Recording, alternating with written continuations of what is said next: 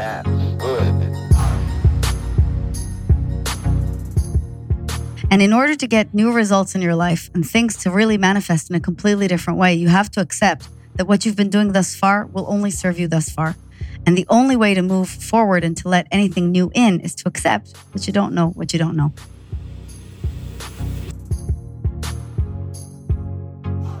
Welcome to the HTW podcast. We're your hosts, Zoe Sakoutis and Erica Huss, founders of Blueprint Cleanse, the iconic juice brand that sparked a multi billion dollar category. We bootstrapped, scaled, and sold, and now we're moving on. We put down the juicer and picked up the mic to start a conversation. We'll bring you behind the scenes information on leading brands and emerging ideas in this rapidly evolving world of wellness.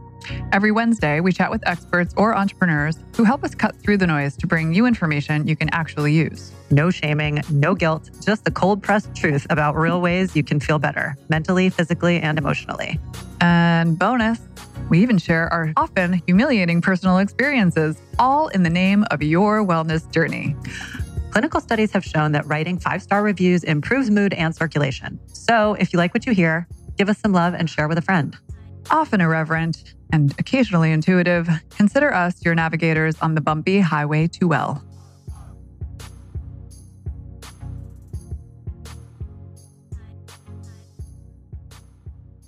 let's talk about this thing that I feel like actually happened a lot for me this weekend. I think I was like observing, it might have been on the heels of our conversation with Keren uh, that I was inspired. I don't know. I feel like I saw all of these examples of like personal best this weekend. It was the Masters. I don't care about golf. I really try. Oh, right. I just, I can't. I don't care. But like Tiger Woods did. Was Brian watching it? Uh, yeah, it was on all He's into day. golf. He's into golf. But yeah, a lot of shit has gone down for Tiger. He's had all these injuries. He's had back surgeries multiple times. His life kind of fell apart and he sort of taped it back together. And he went out there and he was literally, I mean, he was like the man that he was Mm, 10 plus years ago, only even better because he's just like a better version of himself, which was Okay. Good for you, Tiger. Like that part, I really wasn't paying attention the whole time until like the last hole, and I was like, "This is a, you're watching history be made." It was it was important. I'm okay. Okay. I'm with you. I'm with you. But the other thing was this movie, which is not even a new movie anymore. It won the Oscar for best documentary. Yes, I remember watching that on the the um Oscars. Yeah. Yeah, It's and a, then it's a it's a short. No, it's a full length. it's a full length Yeah, yeah. feature called Free Solo. yeah. Oh my God. Like I'm sitting here, my palms are sweating thinking about it, watching this man who decided as a free solo climber, which for mountain, non mountain climbers means you climb without a harness, without a guide, without a rope. You're literally just, it's you on the mountain. And he decided that you and your your trusty fingers and toes. I that's guess. it. Yeah. That's it. Like the, the, the thumb, like it's like the size of a thumb, some of these holds, and Yeah. the size of a toe. And he said, "Ah, you know, I'm not going to be satisfied until I do a free solo climb on El Capitan.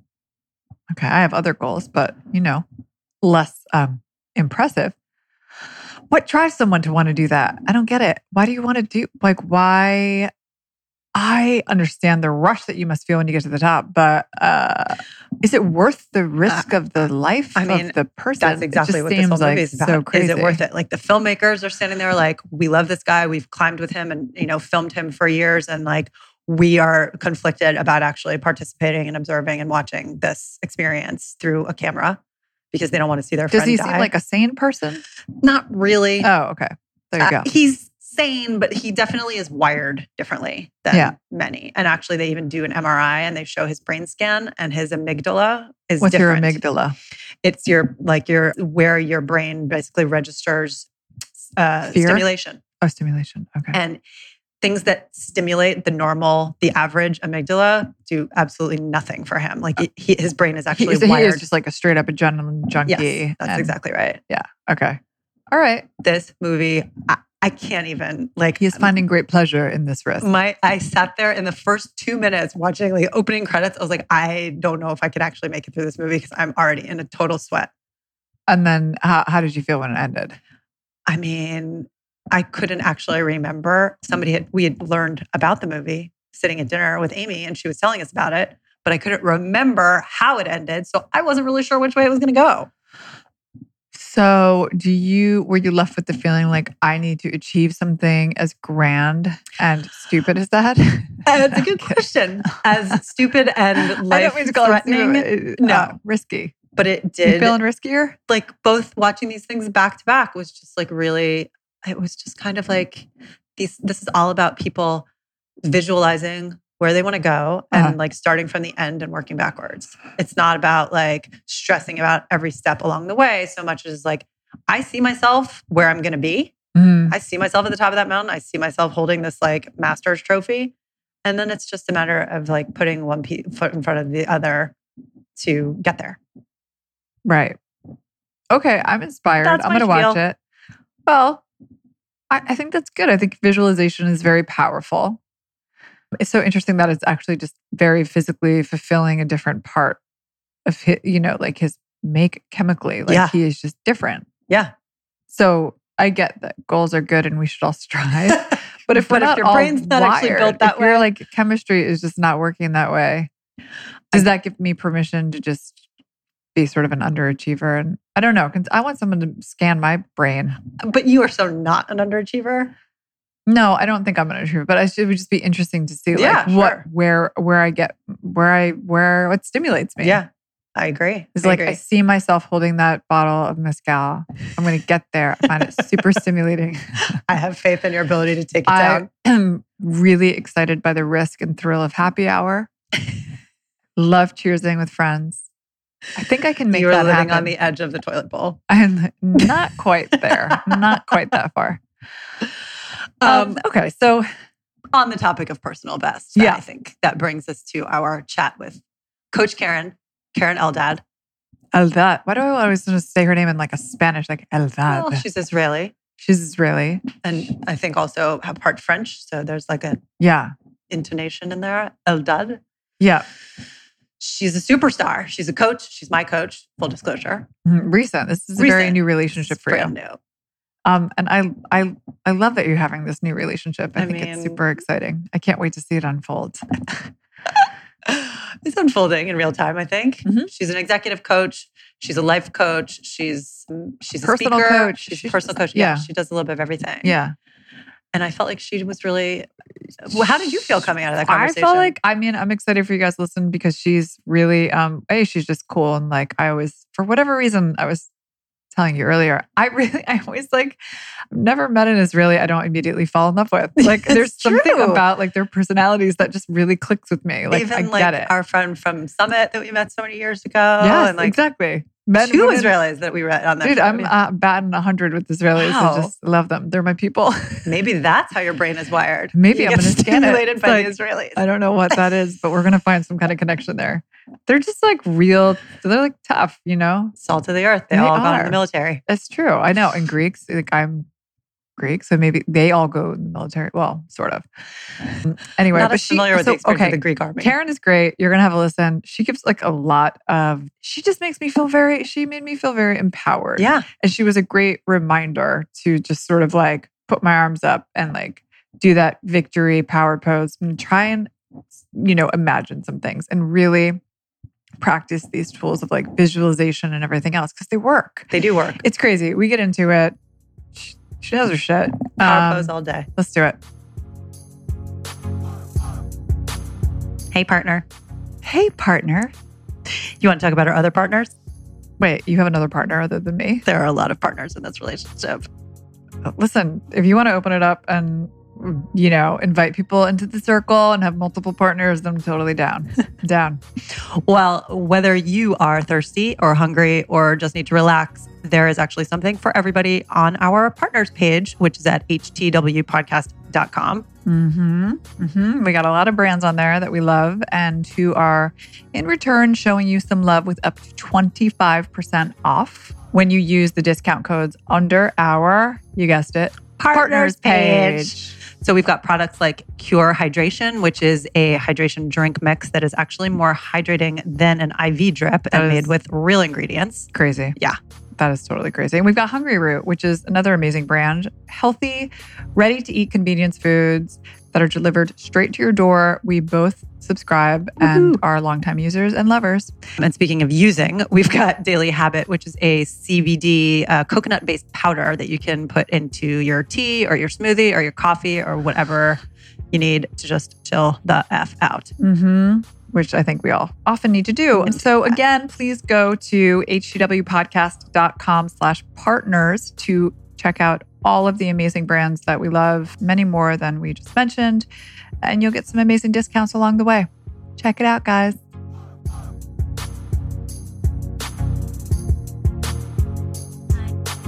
Okay, I think we're ready to um, just dive right in. Hey. We have our fir- feet planted firmly on the ground. We're sitting like superstars to welcome the leader of all superstars, Keren Eldad. Erica, you are too generous. Thank you. I'm getting I'm getting pretty good with my intros, right? yeah. That's not actually even that generous. I think it's very generous. Thank you so much. And thanks for having me. It's a pleasure to meet you guys. Yeah, thanks for coming over. We're so happy to have you because we want you to share your wisdom about how everybody can, um, I guess, love, live, and lead with enthusiasm, or whichever one you choose. Have you been practicing, Erica? Um, no, not really practicing, but well, yeah, I guess a little bit. I've been I've been internalizing the work that we do. Okay, should we do some disclaimers now? You guys have been, uh, you've We had have- a few sessions. We have a relationship. It's true. Yeah. I'm an executive and personal coach, and Erica was referred to me by a mutual friend, and we started working together not four weeks ago. Not four weeks ago. And have you started to feel the effects in your life? I have. Yeah. I do. I mean, I I mean, it's funny now. I feel like you're putting me on the spot, or I'm putting me on the spot. But I feel like the work that we've been doing, I've noticed um, a difference. I think I explained it to you once before. There are these.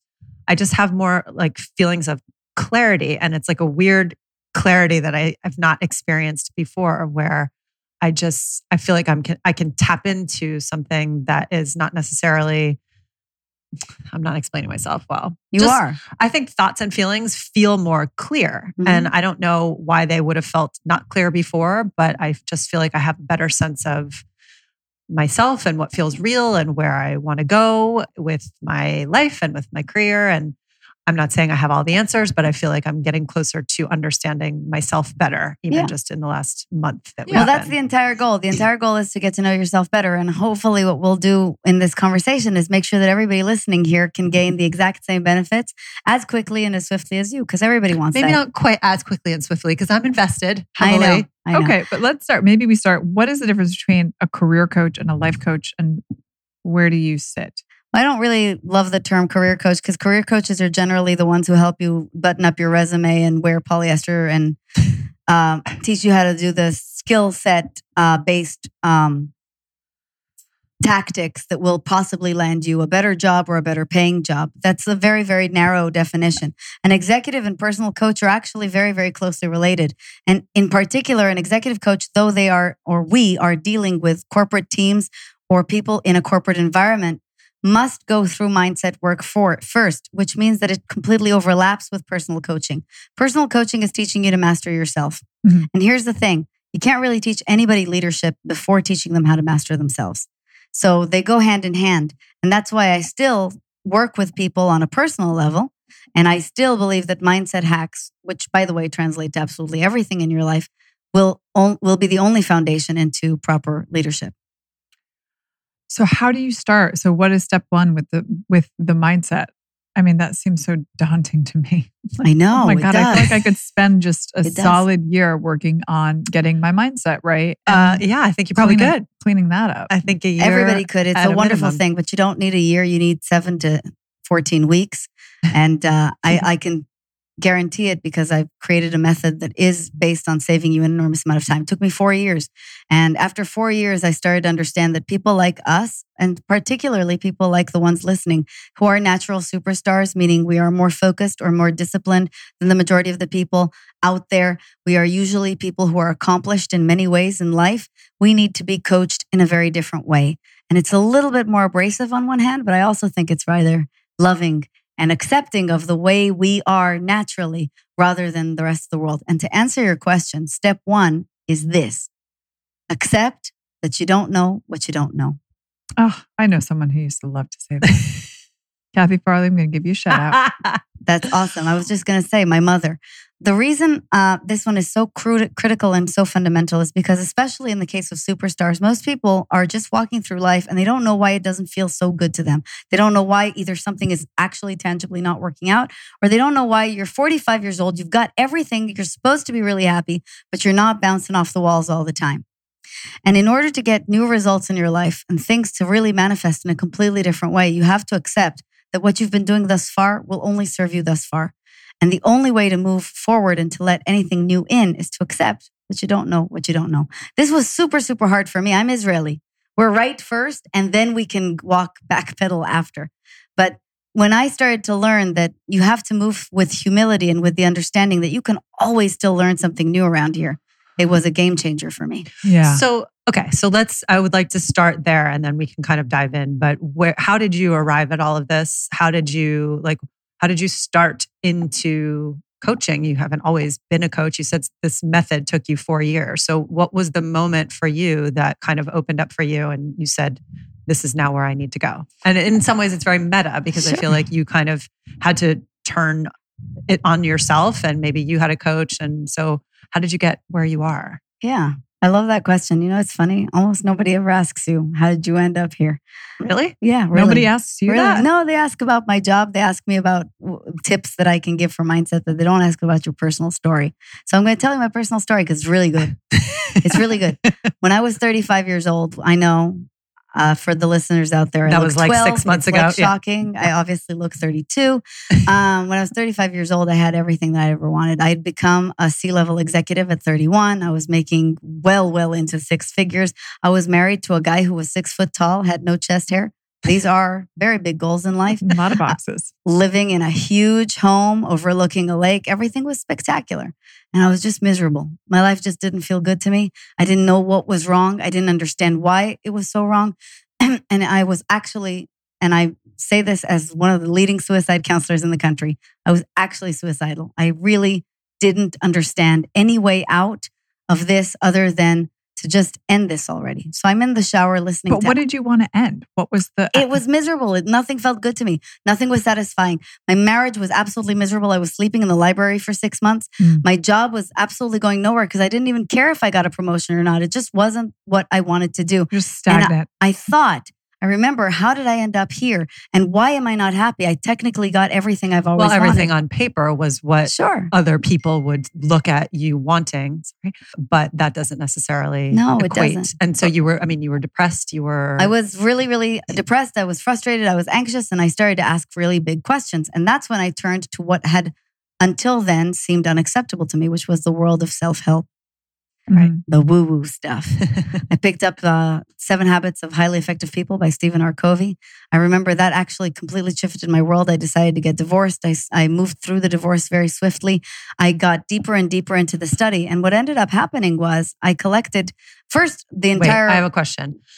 What Yeah. did your husband, what was his response when you were like, I read this book and now I want a divorce? no, I wanted Well, to I- divorce him for many other reasons. It had nothing to do with the books. So he was not totally taken by surprise that this was like, All men are taken by surprise when you tell them that you want to get divorced. Yeah. This is a phenomenon. 75%, I think, of divorces are initiated by women, and it always is met by surprise. That's an adorable trait of men. But in general, this had nothing to do with it. He was very lucky that I read that book because we he allowed we, it allowed us to have a gracious and, and nice separation, a conscious uncoupling, if Mhm. you will. Mhm. Either way, all the systems start to collapse. And this is when I start getting much deeper in self helpery. And as with all obsessions, I'm sure this happened to you guys too before you started Blueprint. You just realize that you're living and breathing this and it's not at a normal human level. And at that point, I started to ask myself, what if I do this for a living? And if I did do this for a living, how would I do it? And how would I be different? And what kind of person would I serve? And that's the creation of the With Enthusiasm method for superstars. With enthusiasm. with enthusiasm. I'm divorcing you with enthusiasm. Indeed. what um and you mentioned also that you're a suicide counselor. Is that something that has been was a part of the experience Yeah. before or since you kind of had this awakening moment? Well, it was the trigger. So as all the systems started to collapse, a bunch of other stuff happened. I, I'm sure everybody out there knows that when one system goes down, usually a lot of other crap happens in your life. So Yeah, I like also lost my business partnership and I lost my apartment and then both of my cats died. I don't have any children. So this was a huge deal. Oh. And when the cats died, I did what any Jewish girl would do. I went to the Hamptons to reflect upon my life. and as I sat there gazing upon the infinity pool, it came to me. I was going to go back into suicide counseling. I was, uh, I'm Israeli, so I was uh, in the army for a couple of years. And while I was in the army, I was a suicide counselor. I was very, very effective. And so I went back, I joined Crisis Text Line, and uh, that's it. I do 500 calls a year now. So You still do 500 calls still a year. do. Yeah. That's amazing. wow. And so how how were you selected during the army or did you volunteer? Volunteered. You did. So you d- over those four years developing your method, like what were you doing? You were working with coaches and attending. Okay. I, I took 26 different coaches. And I mean, like from Tony Robbins to Gina DeVee to Jen Sincero, people who are super famous and vary greatly in price. I tried the online prices and I uh, the online coaching pro- programs and the in person coaching programs. Mhm. And you know, with every single one of them, you learn more, but you learn also what you don't want, what doesn't work on you, the kind of coaching that is not suitable for a person who's already a natural overachiever. And uh, I started creating my own method Mhm. literally just for myself and in what sequence I would learn this. And then I decided to launch a coaching program. Not kidding you, I wasn't thinking like huge business plan or anything like that. I created a couple of online programs. I posted them in December of 2016 and I sold out. I had six private spots available because I had a day job.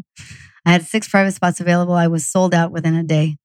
And that was the that was the beginning of everything. And who do you do you see anyone or do you have sort of parameters? Yes. Yeah, okay. What so how do you decide who to and this accept? is of course zoe that's become refined as as you grow as you grow with any business you get to know your audience better so if in the beginning i thought that i was as bubbly as a glass of champagne and appealed to absolutely everyone today i know that i'm seriously intense and the material is heavy and if you're not naturally uh, attuned to doing the work Mhm. and you're not interested in doing the work you're probably not the right fit for me um, i am looking for people who are either entrepreneurial or at the top of their game in their own businesses and in their own lives, and people who are truly ready to make a shift. And you can assess for that. You can also consult and look for a person who's really ready. That's so funny to hear you say that because you would think that the people who are truly at the top of their game and kind of in this position, they don't need your services, right? Sure, but Olympic athletes, bar none, have coaches,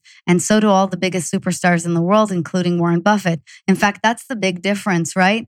If a person is really a superstar, they almost always have help, mentors, and coaches. But the person who's broke and somehow their life is going nowhere, they're the ones who think, no, I can figure this by myself. Well, you know what? I reached a place in my life where I didn't know what I didn't know and could really use some help around here and could admit that I could really use some help Right. around here and it changed my life.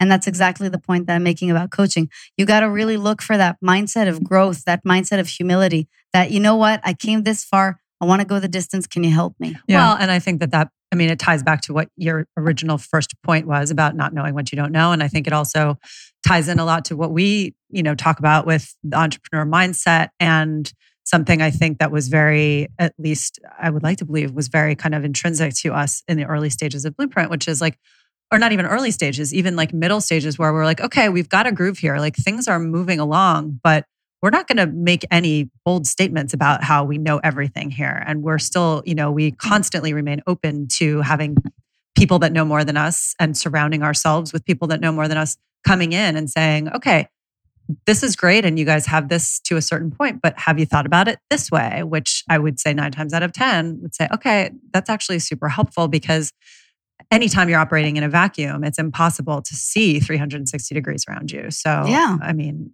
Well, you said something really big there because most people assume that the key to leadership or the key to success is perseverance, which is a hideous word. Hmm. So is grit. it's At Why don't you like First of all, it's about passion, not about perseverance. You shouldn't just stick to something because you stick to something. Yeah. But the real key, I think, to success that I have seen with my superstars, I've coached hundreds of people privately by now, is humility. Mm-hmm. And by humility, I don't mean, oh, no, no, I'm not as awesome as you think I am. I'm the first person to tell you how awesome I am. What I mean is the humility to know that you can always still learn something around here, that there is something around the bend, that there is something that's still unseen to you, that other people do know what they're doing too. And when you start to do that, you really move very freely. Yeah. I did a I had a stint too, some disclosure last year. I did a bit of career coaching Cool.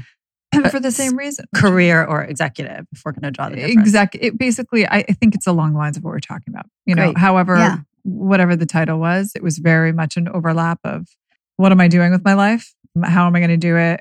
How do I see myself? How do others see me? What are my true skills? Mhm. Like, why do I have this feeling that, uh, why am I second guessing myself? You know, all of these sort of doubts that creep in. I mean, I think I was definitely having a full on identity crisis. Mhm. And so I think a lot of people have post whatever career Yes. ends, or, you know, especially if you're an entrepreneur and you sell your business, et cetera. So there was definitely, there was a lot of, there was a lot of humility there. I think there was, uh, you know, no false humility, which is my worst, most horrible trait in a person. I think it was really just like, I don't know what the fuck I'm doing. I don't really know which direction I want to go. And I'm doubting what my real skills are. And I'm Mm. also doubting how others perceive I was my- about to say, and me and my skills. that layer on top is like, and then people around me have this expectation or this Yeah. image of me and who I am Right. based on what I've done. so yeah, I mean, that's why, I mean, that's why I went. And it Did was, it help you? It did help me. I think there's, at the very least, it's good to have someone who is objective, right? Yeah. Objectively can look at you and say, okay, you know, maybe you're selling yourself short, or maybe you're a little overconfident, or you know, maybe your fear is coming from this. Like, I don't know. There's a, there's a, there's so much to kind of unpack. There's an mm-hmm. enormous amount to talk about just in that sentence alone. Yeah. But you're right. One of the di- big tenets or the big basic benefits of coaching is support and accountability. At very least, you're speaking to a person who is trained to see your blind spots from a mile away Yeah. and can present all the scenarios that you can work through and also help you to reach a clearer perspective. Because here's the problem the doubt is not the problem. The problem is that you're buying into the doubt. If you can just accept that there's another way to see it as useful to you, as something that's pointing you in a different direction, etc., you can actually use it. It's Mhm. not the problem. And if you have somebody by your side who's understanding of this and has seen this enough times, they can very gently just show you that the door is open. You're just not looking at it. hmm So, what do you think is the number one thing that trips people up? Like, why can't people walk through the door? Thank you for asking. I love that question as well. Well, there are many things that trip us up, and they're just very, very basic human needs or human emotional needs. But the number one thing that affects superstars is status or validation. Mhm. The need of, for other people to be cool with what we're doing in our life. By the way, your identity crisis as a successful entrepreneur who now has to reinvent herself and has to hit the success of the past, you don't owe yourself anything. You probably like yourself enough to know that Zoe is cool no matter what she does with her future. She has killed it and grilled it. She's rocking the motherhood. She's the best lady she knows. But Oh, gee. if I don't launch a company that is at least as successful as the last one, what will the village elders say? And a lot of us live that way. A lot of us stay with the, the spouse that just looks good on paper. A lot of us stay with the job that's just the right job and won't take a risk on doing what we really truly love because what will other people say? And by the way, you think this hasn't affected me too? I used to be a corporate par excellence, as in I was the head of marketing for IWC, a billion dollar company. Today I'm speaking actually for the same group in just an hour. And when before they accepted me in my new iteration as a coach, they had to see me branch off and start making cheesy videos on YouTube where I was talking to people about happiness. Do you think that they immediately said, Oh, congratulations, good for you? Or do you think that some people called me and said, Honey, are you okay? Do you need any money? Because let me tell you, it was option B. And I had to be completely okay with that, with the judgment of my parents who didn't Right. even understand what coaching is, with the judgment of people on dates, because I was dating at the time, saying, What the hell is a coach? And so on and so forth. And if you can break through that, just mm-hmm. that, just the need for external validation or for applause, you will start moving much, much more comfortably Mm. through your life. It's very true, I have to say, because with Blueprint, and I, you know, not that we have to bring everything back to No, Blueprint, but, but, that's the, context. but it was a career path that was very unusual. Mhm. And I think that was a moment in time when I ha- I could give two shits what anybody thought. I was just like, and if you could imagine at the time, this is before, you know, juicing or cleansing or anything. I mean, we, we sort of in, introduced that concept. You know, just trying to explain to people what I was doing was like, Mhm. I'm like, um, formulate. I'm just testing this idea. I want people to go on a Yeah. juice fast for like, like you want them to pay you 65 or whatever it is dollars a day to not eat. I'm like, exactly. And you know, and it just how ridiculous and it's absurd. It sounds so absurd, but at the time I really did not care. And I think that was such a huge part of the success Mhm. was that like you just kind of Right. continue You're forward. focused on what you believe in and what everyone else Yeah. believes is completely irrelevant. right. Because And you unf- loved it. Yeah. Because you actually loved it more than you loved uh, the fear. Right. Well, and I think that's a big piece of this too now is like having the, you know, uh, yes, hindsight is 2020, but hindsight also is kind of a fucker because it gives you like the, the whole concept of being blissfully ignorant, I think is actually really valuable. Yeah. And once you have something to compare, Unless you To- can learn to be blissfully ignorant. Well, and you right. can also learn to tune your focus. Right. Okay, so let's talk about the first tool. You don't know what you don't know. The second tool is when you've decided that you really love something, you're going to have to learn how to tune out the rest of the world, as in shut down the buzzkills. If you can't work through the negative voices in your own head, at very least, stop listening to the voices in everybody else's head. Because here's the deal those people who are saying to you, you want people to pay $65 to not eat, are only speaking for their own experience, their own uncleansed, unpracticed experience. Now, there's nothing wrong with their perspective. They they get to own it, they get to have it, they get to live with it. But yours is valid too. And if you've decided this is what you care about, go do it. That's the second Right. tool. Do it anyway. Silence the voices. What's the third tool? Oh, there's so many.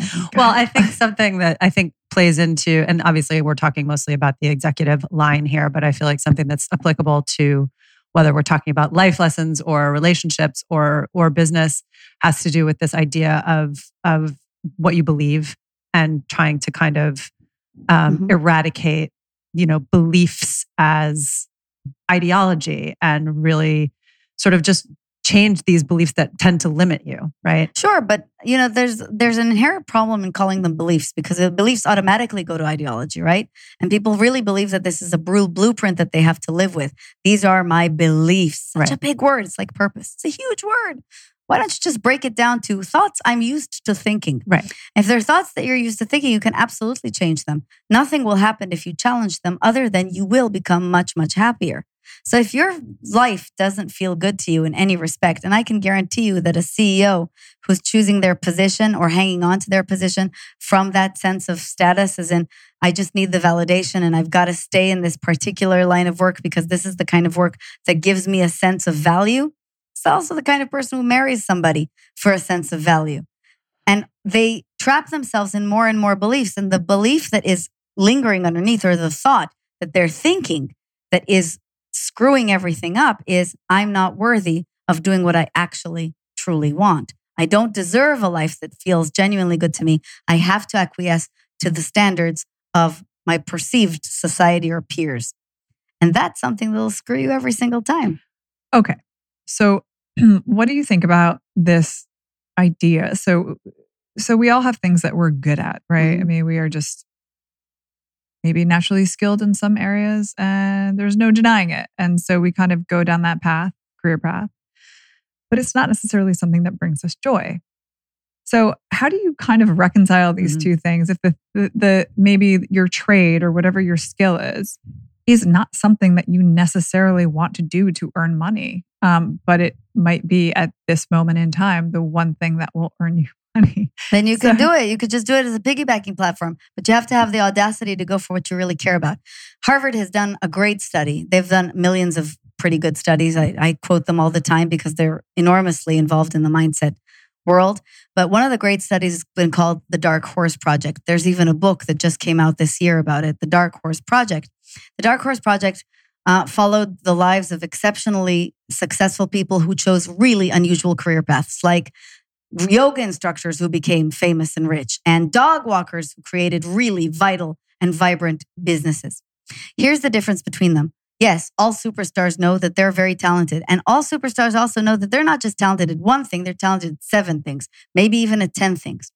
But the secret for the dark horse is that they only focus on what they really, truly love, inspired to do rather than motivated to do. Mhm. Now, I understand that in the shifting process, when you're trying to move from one career to the career of your dreams, you may need to piggyback, as in you will, you will still continue to earn money from that which you just do well and earns you money. I did it myself.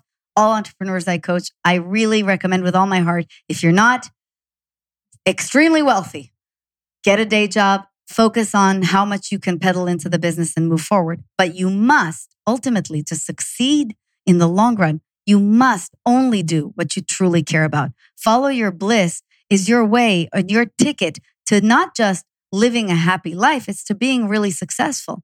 Nobody becomes really successful doing something that they find dreary. Period. The end. So how do we? So how do you talk about success and happiness? I And think they are one and the same. are they the same? Yes. In fact, thank you for asking, Zoe. The my You're upcoming book. That's what I'm here to do. Oh, I got obsessed with you. The my upcoming book is called The Superstar Paradox. It's called The Superstar Paradox because it describes the paradox of why success is not making you happy and what you can do about it. And it's because people are doing it backwards. They believe if I get success, I will be happy, or Mhm. if I get X, I will be happy. And you got to do it backwards. If I get happy, Right. will get success. And that's the problem. If you're not conditioned to already look for happy all the time, work through your mindset to get for happy all the time, you're not getting there. Right. And by the way, everything you want, all that success, why do you think you want it? to be happy. I want to be happy. Yeah. Yeah, I heard What heard do you it. think people want the money for? Some mm. people are like, no, to eat. No, you think that eating will make you happy. Or what do you need the the the boyfriend for? Well, to be happy. That's what you're looking for. So Yeah. if you can get happy first, I guarantee it'll come much, much faster. I heard a really good quote on happiness. Actually, just last night I was listening to this podcast and sort of talking about the same same stuff. I'm sure you've heard this before. Happiness is the joy you feel when you're moving toward your potential. Mm. Isn't that just like so? Okay, now you're gonna. I, I feel like she's not gonna like this quote. No, I like it. I just like the words moving towards, not your potential. Yeah, because your potential Moving. is a condition. If you remove that, happiness is what you feel when you're moving toward. That's that's basically it. yeah. Yeah. Yeah. I was going to ask if you are in that sense, do you equate happiness and joy? I think, they're, the same thing. In fact, I also think that satisfaction is too. Erica, you've known me for a while now. You also know that I have a naturally bouncy personality. I really am like this. but most people are not like this. Most people can feel satisfaction. And if a person has practiced misery for a very long time, many people have, many people have negative patterns, patterns of thought, are very anxious, then even relief is very good.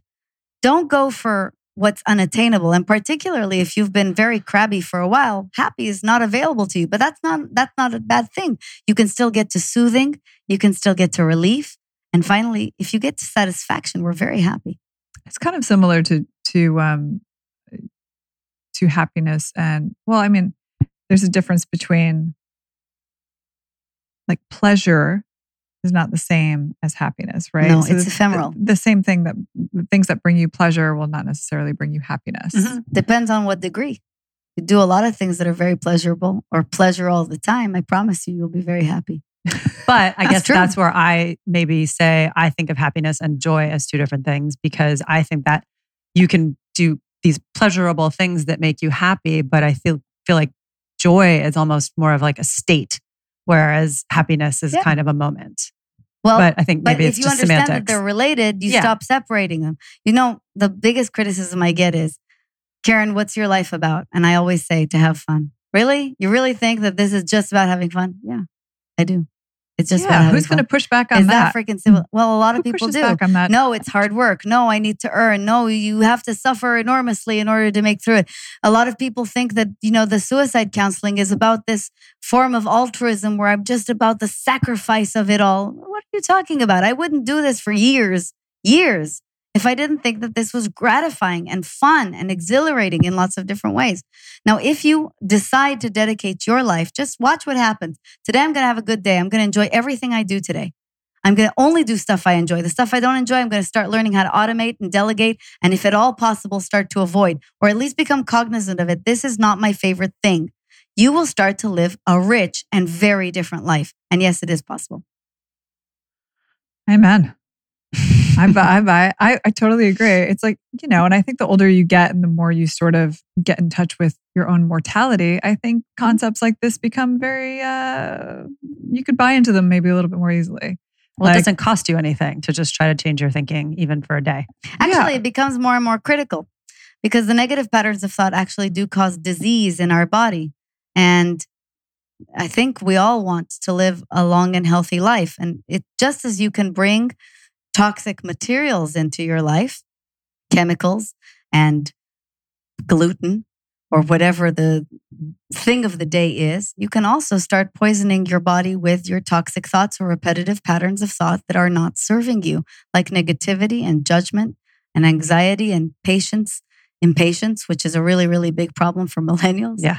Those are practiced ways of thinking. And you're absolutely right. If we do start to consider our mortality, the first thing that's going to happen is we'll be more attuned to our mindset and our well being. But the second thing is there is nothing serious going on around here. You'll start to understand that there is nothing too big here. We can deal with this. You're supposed to enjoy every single day. We only get one go around here. And when we start to understand that, Yeah. you can really start to make the choice, the rational choice to be happy. I mean, yeah, it sounds so obvious, but when you start thinking about things like putting them in life or death terms, sort Mhm. of like you are going to die, and it just sort of forces you to ask, obviously, the bigger question of just like, what is the point? Like, what do I, you know? To have fun. Yes, it's like it's so You know, Zoe, do you want to know why people would still rather think negative thoughts?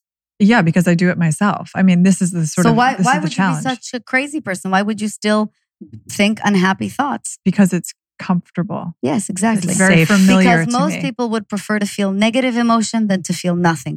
And most people would prefer to feel negative emotion than to take a chance on actually trying to feel better for themselves. It's 100% true. It is practiced and it is learned. And as a cognitive behavioral therapy specialist, I can tell you through case studies and through my personal experience, there is nothing that cannot be turned around if you are willing to turn around. So why are people so afraid to feel happy? I mean, is it just because it, it's the unknown and it, it makes you somehow Makes you more vulnerable. vulnerable and Maybe. I think it's Yeah. because you're so trained. We are also trained to do an enormous amount of work to get what we deserve, quote unquote. We've, we're trained so conditionally as children that negative emotion is a, a manifestation of you working really, really hard to live your life and to get your stuff and, and so on and so forth. Whereas happy is pretty simple. And happy is living in a very, very simple way. And people just don't like to accept that it can be that easy. That's the big philosophical answer, but you can probe it any which way. I Well, assure right. you, you'll I- reach You could make the argument that living that way, that that sense of happy feels like it's it's not substantial. That there's no Yeah. substance there. That there's no grit. That there's Exactly. no. It's not earned. That it's something that you you know you don't necessarily. That it just feels very thin and and, and artificial. Mhm. But I think that you know something there's something to be said, and you know the work that we've done and some of the readings and and videos, like just that power of thinking about things you know just choosing to think about it differently one day and you kind of you kind of ingrain in yourself um it has to do with and i come back to this a lot because i feel like this has been really important for me just in my you know Eh, eh, my emotional and and and mental kind of awareness journey for a while now is like this concept of the story that you tell yourself right the story that you tell yourself about how you've gotten to be where you are and then also the story that you tell going forward and the more you repeat a story as we know the more it kind of becomes true to you Yeah. know certainly to you but then to other people around you so if you tell a different story that is you know it's it's got to be based in truth no, you could tell the exact same story, just tell it from a different perspective. Right. How it's trying to say. serving you versus how it's screwing you over. You're exactly right. One of the most interesting things that you see in coaching is like this need to justify where we are and this need to work very, very, very hard. I, I get it. I was like that too. That's why I am an overachiever. But you know, this is a great place to add a disclaimer. Do you think that happiness just happens? No, I need to teach you how to do that. I taught myself how to do that. And it's about clarity of focus and practice. It's as simple as that. Yeah, it sounds so just outrageous to tell someone that you can just simply choose joy. Right. Like just yes, choose but, happiness. but that's the point. It is So within your if power. you say that to somebody who's really miserable, they're going to turn on you and commit suicide. and you really believe me, I'm not sitting on the suicide hotline going, why can't you just get happy? yeah. It's so easy. Turn on an episode of Frasier. You'll be fine in five seconds. No. Instead, you really have to meet them where they are and teach them how to get there and find the empowerment or the power inside them to turn that around. Once you do learn it, it all, if you practice it, you're going to get there every single time. That's why this work is so valuable. Okay, so I have a question that pertains less to happiness and more to down this conversation around like success and achievement. And this is something that we talked about a little bit, but you know, this notion of if you visualize what you want and you create this focus and you see it as clearly as day and you focus on it every single day and every single minute, then eventually it is it ar- it already is yours. It's just a question of how you get there, right? So, and I believe that principle. However, the caveat is when you watch a documentary like Fyre Festival, Yes. for example. So here's an example of a dude who was like, I see what I want. It's already mine. And basically convinced all of his investors and all of these people out there that what he wanted, which was like this ridiculous music festival filled with no one that was actually real and a lot of money that would just go into his pockets and serve no good. He got those things to some degree. Yeah. He got the money anyway. He certainly didn't get the the actual achievement of producing Yeah. the event because it fell apart in the dumpster fire that was Fyre Festival. But I, I'm asking about him as an example of like, how do you how do you tell one person, you know, focus on what you want and you will get it, and then you tell this guy the same thing, but it's for very dark. It's like dark arts with him. Erica, are you aware of who the president of the United States well, is? yes, exactly. Yeah. So that's Yesterday in the Israeli election, Netanyahu won for the fifth time. It's exactly the same animal. Imagine if Trump had just won for the fifth time. Believe me, I too would be climbing on the walls. Yes, that is the power of manifestation. But there's a very important caveat here. Number one, the real question is Keren, if I'm visualizing so strongly, why isn't it working out for me and works out for these jackasses? And that's the most important question to ask because so many people out there are doing the visualization exercise. They watch The Secret, they want their stuff. I have had this house on my vision board for 10 years. Where's my house? Here's why. The reason is it comes down to the clarity of the difference between knowing that you're going to get something and hoping that you're going to get something. These are two very, very different vibrations. And I hope that it'll work out. I really wish that it'll work out. If you just close your eyes and feel what it feels like to hope that you get your stuff, and then open your eyes, let it go, close your eyes again, and then know what it feels like to get your stuff, you, like most people, will kinetically feel differently, meaning your muscle response will be very different. Knowing is a very big difference from hoping. Now, the universe can hear the difference. The universe knows the difference between you kind of hope you get away with it versus I know that this is, I got this and it's done. Now let's talk about the Fyre Festival guy and let's talk about Donald Trump and let's talk about why ultimately most people who do have the crazy law of attraction uh, appearance working for them do not in the long run succeed. And by the way, ladies and gentlemen, history has not completely closed on these guys. 40 years in terms Yeah. of history is even a very, very small period of time. Let's watch how this plays out. It never ends well. And historically, it never ends well. And that's because they are operating from fear. They're not operating from love. They're operating from a scared place. When you're operating from a scared place, what's coming out of their mouths is not knowing, it's bravado. Bravado does not believe itself. None of us have it in us to really be that destructive. We're just not. You're, you're right. Trump is probably extremely convinced of his beliefs, but he, in his deepest heart of hearts, knows that he feels deeply unworthy. And we know that. We know that just because he's been married several times, he tweets at three o'clock in the morning. It's just not the behavior of a person who's happy and joyful and relaxed. And so all I say is watch this play out. Just like fire, just like Theranos, these things Mhm. are, have a shelf life. Oh, And- fairness. You know what the most important thing about that is? If you do say, well, you know what, whatever, he's still doing something right, I'm going to do it the way he does, okay. But it's not going to feel good to you.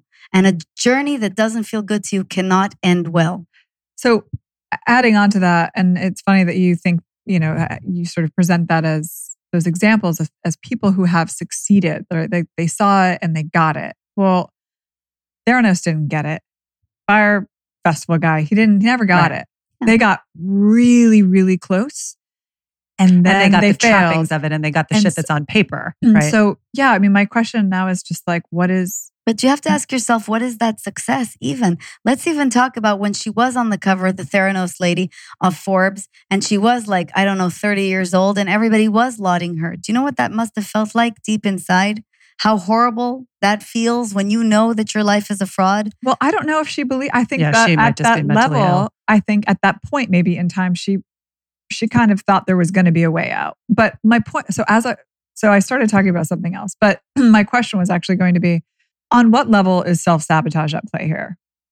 And how often are people just sabotaging themselves? And where does that come from? Because I think that behavior is so common. And I think that there was an element of self sabotage in like Fyre Festival, in Theranos, and like they, they, did did was there something going on in their back brain where they were like, I don't actually want to be successful? well, I in think that's what plays into what you were saying earlier about fear, which I mean, that's what I find is interesting. But that's the manifestation that's going to happen in spite of whether you're self-sabotaging or not. As in you're you're you're talking about that natural tendency of a murderer to return to the scene of his crime. Yeah. And to get caught.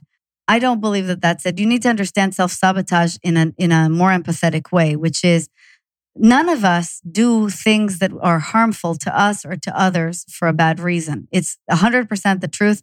And I, I say this as someone who's even worked with homicidal people, and they're the least likable of all people. In categories of people, but they're, the super ones fun. they're really not, actually. That's the only category that I believe is very, very difficult. But in general, even they are trying to soothe something within themselves. A person never picks up a cigarette thinking, you know what would be fun? Cancer. They really are trying to calm themselves down. Yeah. They're trying to keep their weight down. They're trying to fit in with a society. You're always doing the self sabotaging thing from a place that is trying to get a good benefit for yourself or to try to soothe yourself. So that's really what's maneuvering you. The reason that's finite for people like Theranos and Fyre is because ultimately they end up damaging so much around them that the systems must collapse. They're standing on a deck of, on a house of cards. Mhm. It's just not sustainable. So, my recommendation in this case is to let it go and watch what happens. Karma is karma, and the universe, the laws of the universe, I always say they are always fair. So, they end up working whether you like it or not. You don't have to lift a finger. The most important thing you can do for your life is ask yourself, what do I want? And how do I get to this place where I don't just want it, where I know that it belongs to me and I can really go after it? I think it's, yeah, I think this is really interesting, especially because I, I feel like so much of everything that you're saying is really, is really rooted in common sense. But then you bring this element of like the universe and the vibration into it, which I'm imagining some people will be like, oh, well, pff, forget it. Like now we're just going down into the woo woo shit.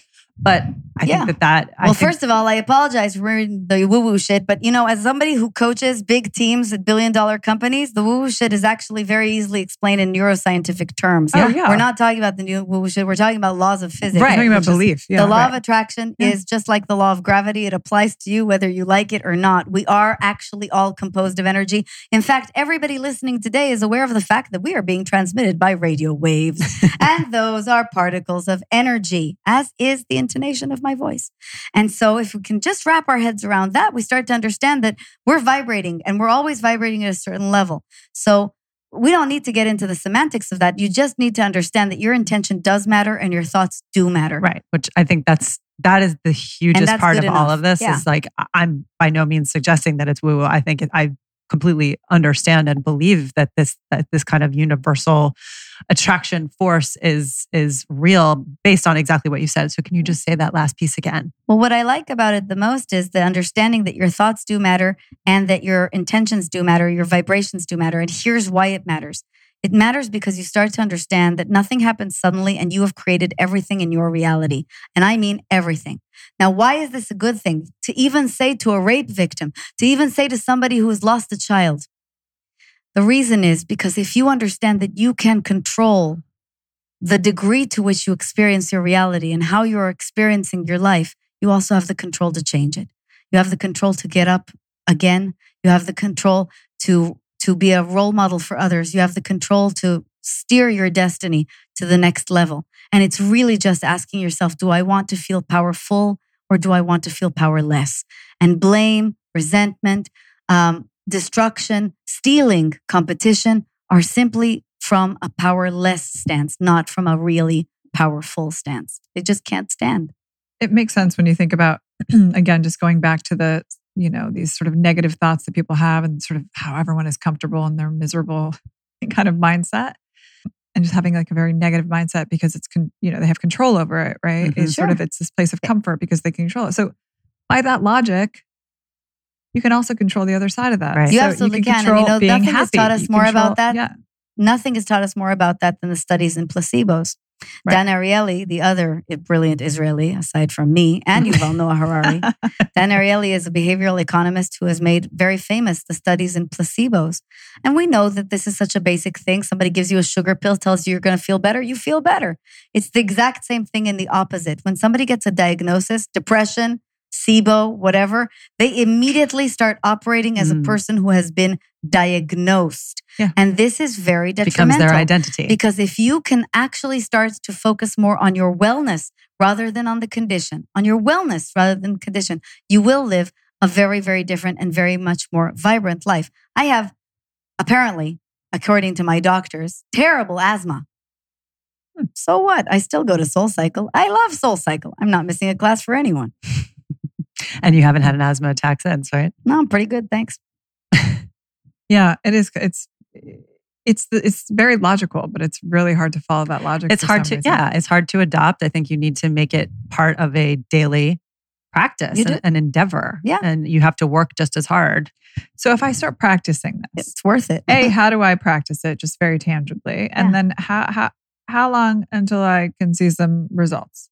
Well, thank you so much for asking that question because you're letting me do a little sales pitch. The first and foremost thing, look, I always say join the spiritual gym, right? At the end of the day, this is exactly like a regular gym. This is a practice. When I tell my clients, if I quit doing the things that I do as part of my spiritual gym practice for three weeks, I'd go back to being a curmudgeon. They don't believe me, but I would.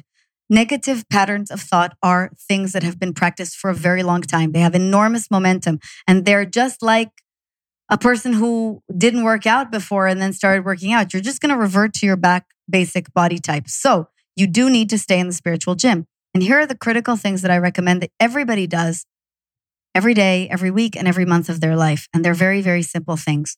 Number one, sleep properly and take good care of yourself. Believe it or not, we are human beings. We are in physical bodies. And if you don't actually take good care of yourself, you're going to start having physical issues. The second is meditate.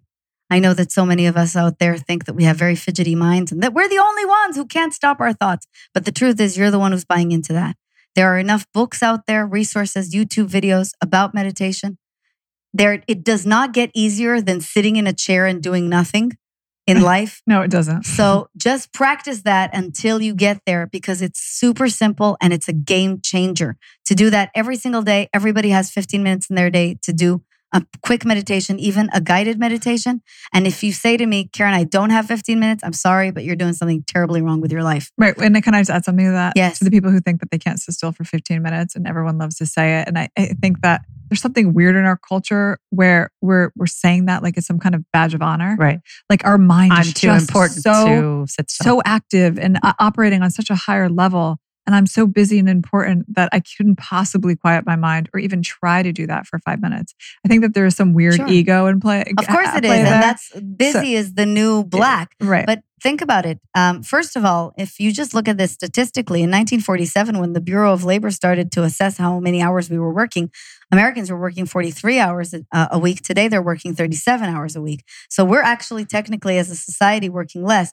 And number two, we're actually much, much less productive if you look at Bain and McCain studies and others. And here's the most interesting thing about that statistic. Well, where are those hours going? Why are we still not productive?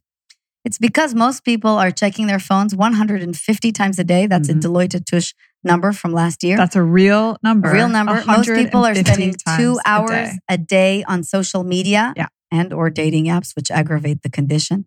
And number three, we are also spending about 25% of our day looking at email. So when somebody says to you, I can't find 15 minutes, well, you know what? Maybe spend a little less time on Instagram. You'll be just fine. Everybody can find 15 minutes. No And- one's going to miss you. no. Right. And, And it's also also doesn't- not chic at all. It's the exact opposite of chic or the exact opposite of uh, really a person who controls their own mindset. Because if Warren Buffett can make a few hours a day to read and to just Right. think, so can you. And that brings to the third point, which is read. I take enormous issue with people who say I don't have time to read or I don't like to read because it just doesn't make any sense to me. To know that there's a vast available universe of knowledge Mhm. that is readily there for you, whether for free on or on Audible or through Amazon or in other people's bookshelves is just craziness. It's an it's a wild way to live. Well, because we've entered into this era now where we have placed so much value on doing instead of like thinking, right? So there's just like this constant, like if you're not in motion actively doing something, if you're not responding to an email or writing an email or fielding a call or doing something very physical, then you're not doing anything. You're not Yeah. accomplishing anything. So I Unless think you ask yourself the question, how's that working out for you? it's not working out well for anyone, I It's would not argue. well so, for anyone. Right. There has to be a carve out in your day where you can actually process Yeah. thought and like think through things. Right. Um, Everybody today wants to be a successful entrepreneur. Everybody today wants to do something really significant with their lives. No one has done so by doing. No one has done so by working really, really hard at a flash of an idea. It's the hustle culture is a complete myth. They've done so for moments of inspiration. And moments of inspiration can only come from moments of clarity. mhm. And moments of clarity can only come from moments of quiet. Mhm. Quiet deliberation, real reflection, real dialogue with other human beings, real dialogue through a book. You'd be surprised at how much doing is going on when we are at rest.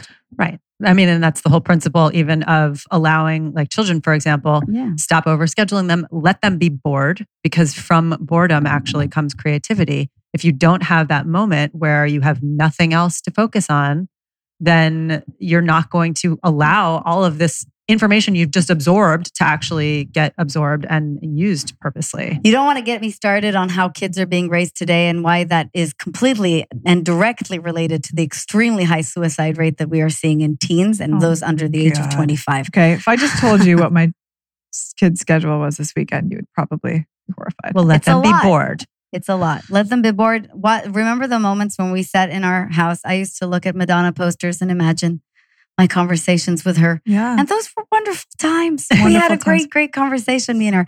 And the last thing I'll recommend for the spiritual gym that really is the biggest game changer because most people, if you just layer on meditation and reading onto an already dirty floor, you have negative patterns of thinking. You don't really know what you want. You're unclear. You're not going to get there by yourself. And I always say, clean out the house before you bring in the fancy new carpet. And that means get coached. That's what we used to say about um, getting a colonic and, and blueprint.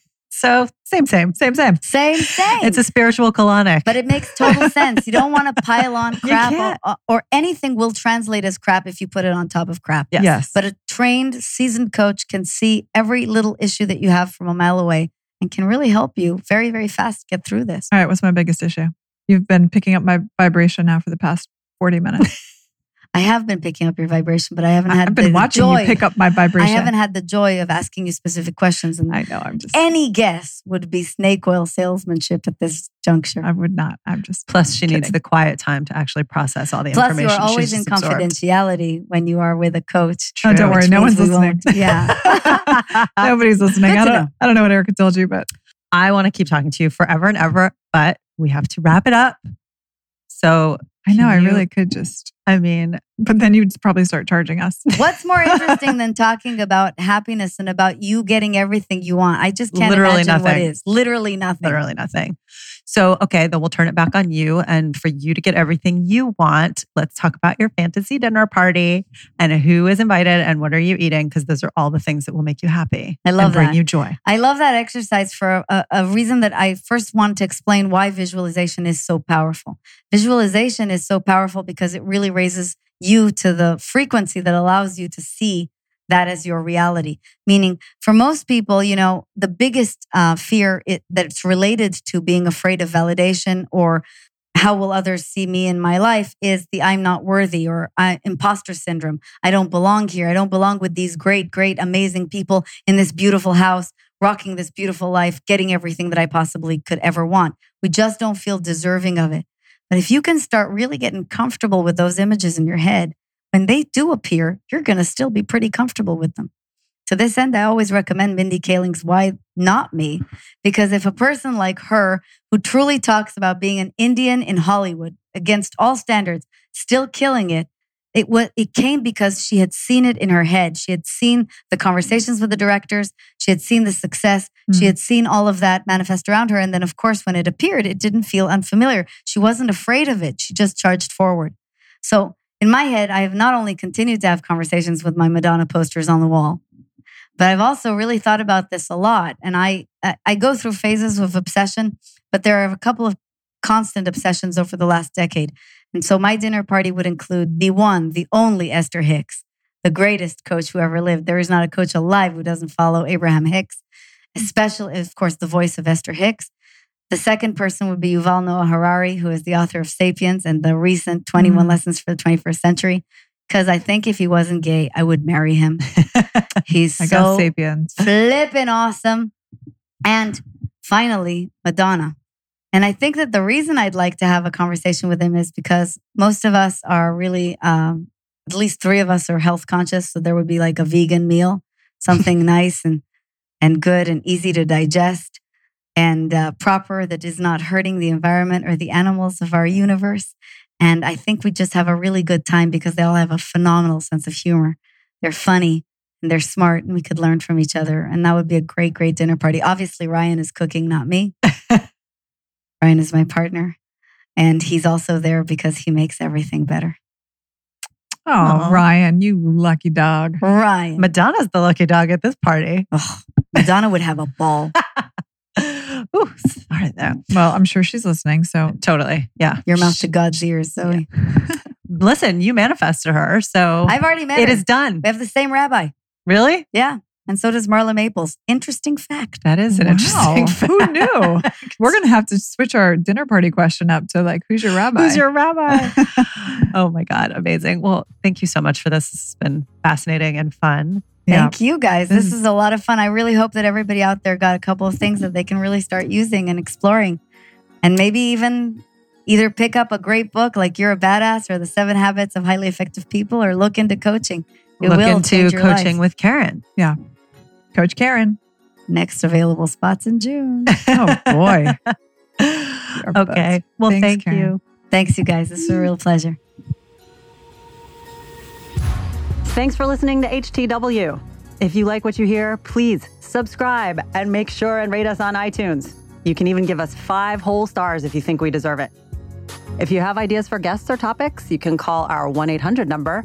Yes, we have a 1 800 number at 800 674 1839 or holler at us on social at HTW Podcast.